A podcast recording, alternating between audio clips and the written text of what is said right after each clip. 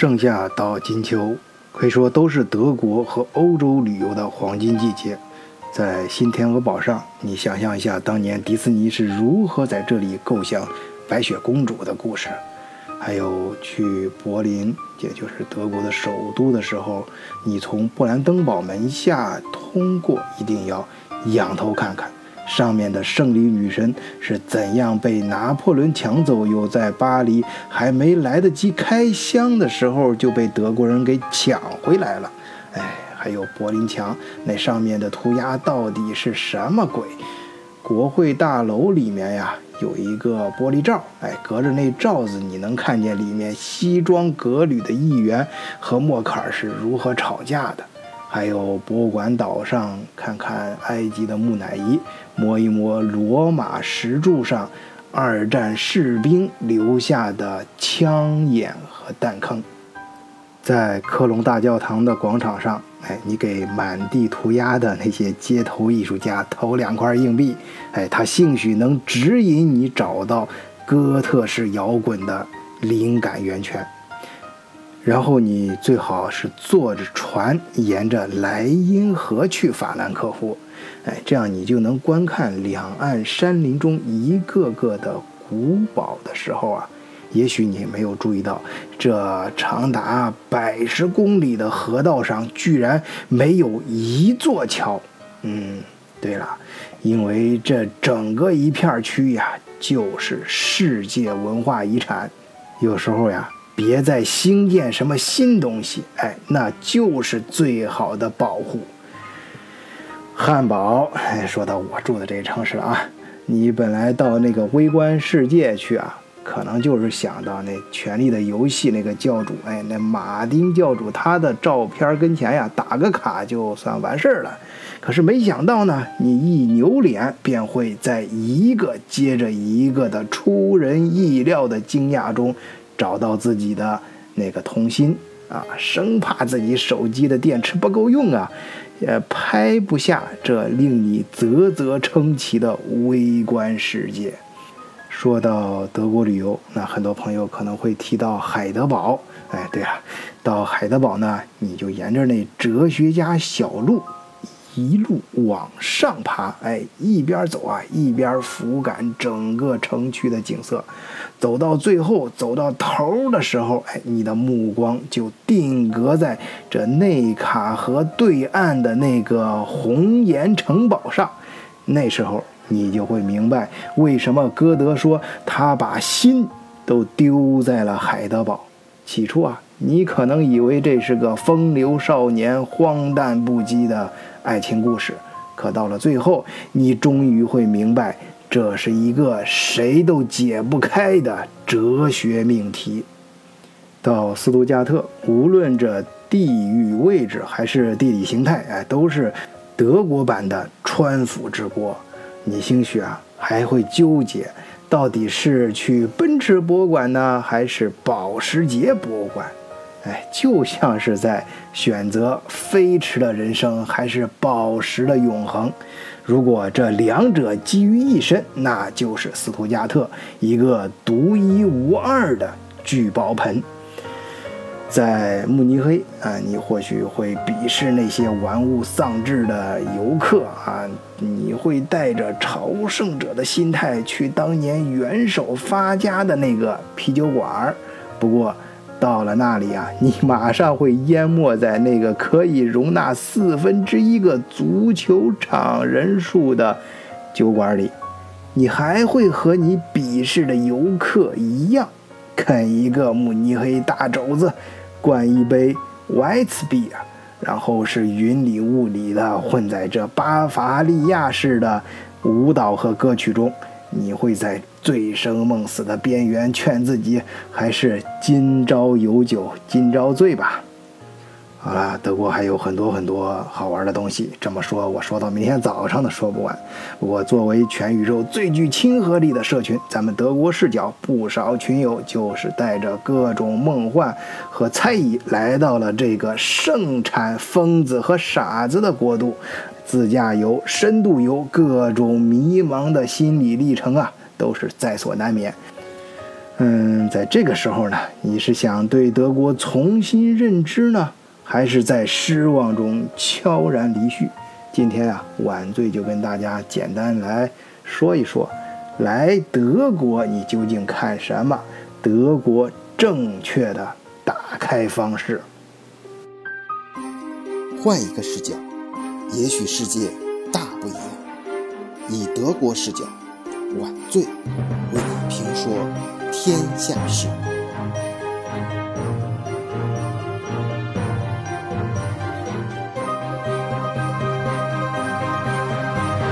我呀，首先跟大伙转述几段咱们的社区的群友是怎么来描述他们在德国的自由行的感受的吧。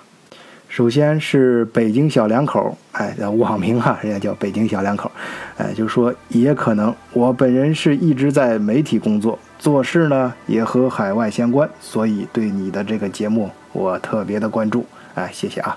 说起德国的缘分，二零一五年受邀第一次来到德意志，当初那段旅行可以用军事旅游来形容。坦克博物馆、海空博物馆、汉堡的海事博物馆、微观世界博物馆等等吧，注定了我和德国的缘分。二零一六年带着老婆孩子绕境德国一圈儿。当时的感触，哎呀，德国之行是很愉快的。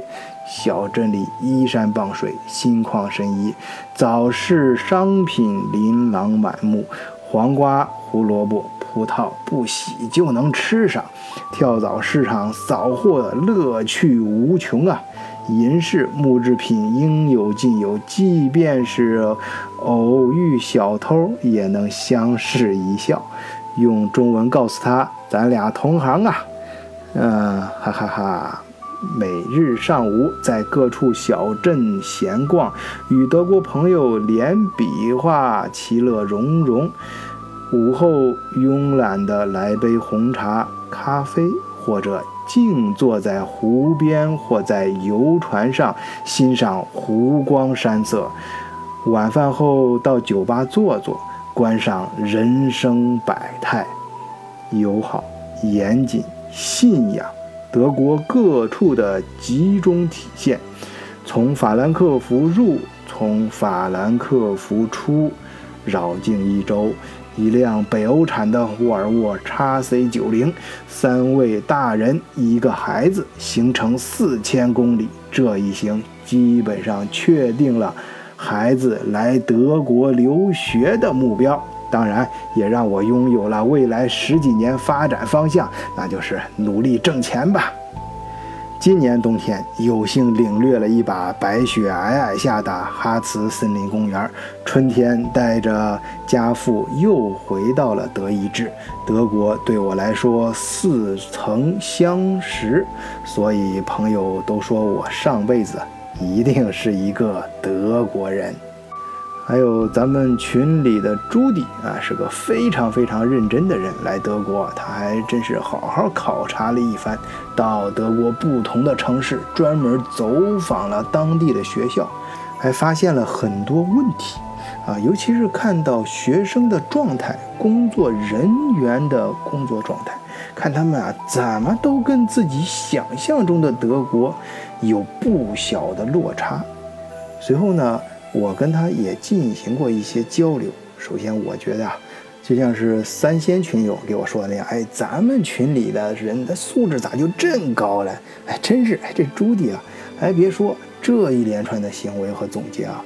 真是特别有德国范儿，哎，很具备咱们德国视角的精神啊！通过实际亲身考察来求证，注重事情本身，很好，哎。不过我想对可爱的朱迪说，也是想对所有的听友说，来德国生活的人呐，啊，其中也包括到西方很多发达国家生活的人啊。大部分情况下，你都会进入一个心理的落差期。在这个时期啊，你要冷静的去观察、思考，哎，这些国家为什么强大？切身的体会，比较人家办事儿跟咱们中国人有什么不一样？尤其是他们为什么不能像咱们中国人那么聪明的去办事儿呢？加引号的聪明啊，慢慢的你会走出这个时期，那时候啊，你就会明白这国家究竟为什么这么强大，究竟是什么地方值得咱们学习。当然还有很多其他的听友，比如上期的菠菜妹妹啊，跟大伙儿分享了自由行里面如何注意安全问题。还有咱们一群里面的弯位啊群友，从一上飞机啊就开始跟咱德国视角的群友啊，大伙儿直播啊，图片、文字、语音、视频全方位的分享。哎，这次我非常肯定啊，我绝对敢说，代表了咱们社区广大小伙伴的心声，表示对弯位同学的感谢。哎，你继续啊，继续。弯位啊，他分享有一个小段啊，我觉得真是特别有水平。哎，就是他评价德国早餐那一段，他这么说的：他说这德国早餐呐。这吃生肉，哎，这和季羡林《留德十年》里面描述的一模一样。八十年都过去了，真是没啥变化呀。嘿，你可别小看这简简单单的一句话，这里面年代感、文化感，还有那种新奇的质感都包括了。配着他发的那个小视频，真的是非常有水平，真有水平。好，还有很多很多咱们德国视角的社区里的朋友的发言，我就不一一转述了啊！欢迎听友们加入我们的社群，入群方法你可以看简介上面写的很清楚，就是加微信联络员木文二零零幺四十二，木文就是月亮的英文拼写 M O O N 二零零幺四十二。好，咱们抓紧时间，还是说说晚醉眼中的德国的。正确的打开方式，我觉得啊，首先要看你跟谁来。啊，如果是带着孩子假期旅游，就是这段时间最常见的啊。以咱们中华民族的尿性啊，首先要把教育性排在第一位，然后再是兼顾吃喝玩乐。那么我建议你啊，如果在南部的话，一定要去慕尼黑的科技博物馆，就是德意志科技博物馆；然后去宝马或者奔驰博物馆。如果是在北部汉堡的话，就要去微观世界和海事博物馆。如果是在德国中部游荡呢，啊，你最好去一下沃尔斯堡，就那个中国人说的。狼堡的汽车城，呃，如果是再稍微往下一点，海德堡一定要参观一下当地的大学，那是德国最古老的大学之一啦。然后，如果到德国的首都柏林的话，一定要去罗马和埃及的博物馆，尤其是这个埃及博物馆啊，或许是因为当年这个纳粹的霸道，导致啊这。埃及本地的博物馆都不一定能达到柏林这个埃及博物馆的地步。如果你要是带着情侣啊，或者是你想，嗯，这个关系还不太确定的时候把事儿给办了，那就带着直接去新天鹅堡，到那个索桥上，哎，就是那个，呃，从另外一边爬上去，远远的可以看到整个。呃，新天鹅堡的图景的那地方，哎，在那个桥上，你俩可以比个心，拍个照，哎，正好能把白雪公主那个城堡锁在那心里啊。哎，然后是那个国王湖啊，就好像周围都是山给围住了，那个湖啊，就藏在山里面的一块宝石一样啊。当你的那个伴侣他在惊呆那里面的水有多清澈的时候，你悄悄地拍一下他的肩膀，抬头看看山顶，哪还有白雪皑皑的雪峰呢？山坡上的松林云蒸霞蔚，缓如仙境。这个时候呀，他在低头的时候还给你的，那就是一个吻啦。如果是跟哥们儿或者姐妹们出来野玩儿，呃，怎么玩呢？那自然就是要租一辆大排量的车，沿着德国的高速公路，你就先飙吧，呃，飙车，哎，最好是去东边那边路新，啊，有的高速公路那路段呢，那面儿就路面都是红色的，车轮压上去没有任何声音，哎，那个飙车的感觉。然后年轻人呢一定要去柏林的夜店，哎，那儿里面啊十八种花色的啤酒，看你能喝到第几杯。如果是你们太疯了，这德国都啄不下你们了，就直接干到荷兰的阿姆斯特丹得了啊！吃几口那里能致幻的蘑菇，基本上就到位了啊！说了这么多啊，有朋友可能要问：哎，对，你在德国，你觉得哪儿最好玩？哎呀，我跟你说啊，我在德国将近二十年了。如果我闭上眼睛回想德国最难忘的东西，或者是最令我着迷、最想回味的东西，还真的不是上面说的这些有名气的地方，嗯，反而是哪些呢？就是比如说吧，我在读语言班的时候，有一次没赶上车，坐在站台上，跟一个老太太，那老太太好像是很久没人说话一样，硬拉着我聊天儿。哎，最后车来了，那老人家呀，并没有上车，而是站起来走了，而且走出去没两步又回来了，硬是再塞给我十欧元。嗯，说到吃呢，我感慨的是接。就是当年刚来德国的时候，接触接受不了德国这个食品的味道，尤其是那个嘟呢啊。第一次跟同学去 döner 店的时候，我记得可清楚，我们分吃一个嘟呢那嘟呢特别粗特别长，啊，结果呢，我那一半啊就被切开的那一半还没吃完。这后来呀，我慢慢喜欢上这个东西的时候啊，心里就老惦记着那半拉没吃完的堆呢。这要说到玩儿呢。嗯，我记得那时候跟狐朋狗友一块儿，就是周末老是周末票出去瞎玩儿，啊，有一次是在沃尔姆附近吧，好像是那儿有个叫什么沃斯特道夫啊，就是那个山上的叫山上的什么村儿，哎，我记得那是个滑雪圣地，哎，我们却是在夏天去的，这山坡上的奶牛啊，跟画儿一样，哎，各种地形爬上爬下，登高登低，呃，突然呢还经历了暴雨。我们当时那肯定是没拿雨伞的，就是以我们当时那年轻人的风格嘛。啊，但是我现在怎么也回忆不起来，我当时身上衣服什么时候被淋湿了。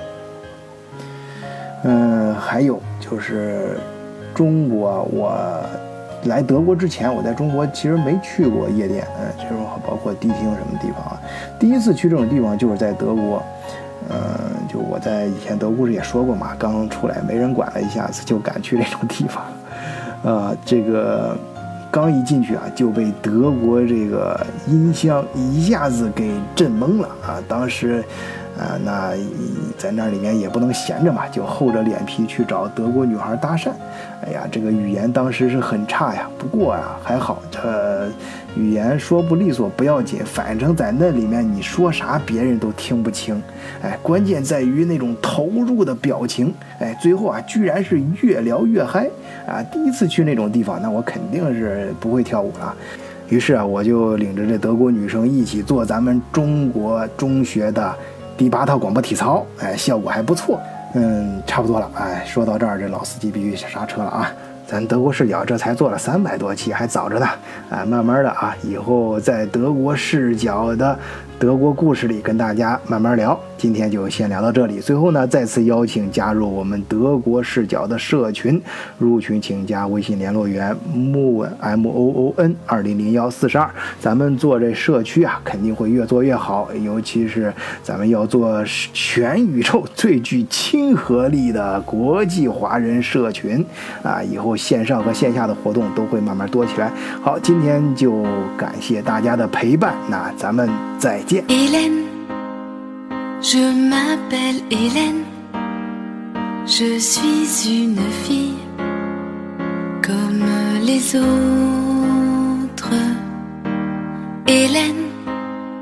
je mejoy me ben a lufuma vie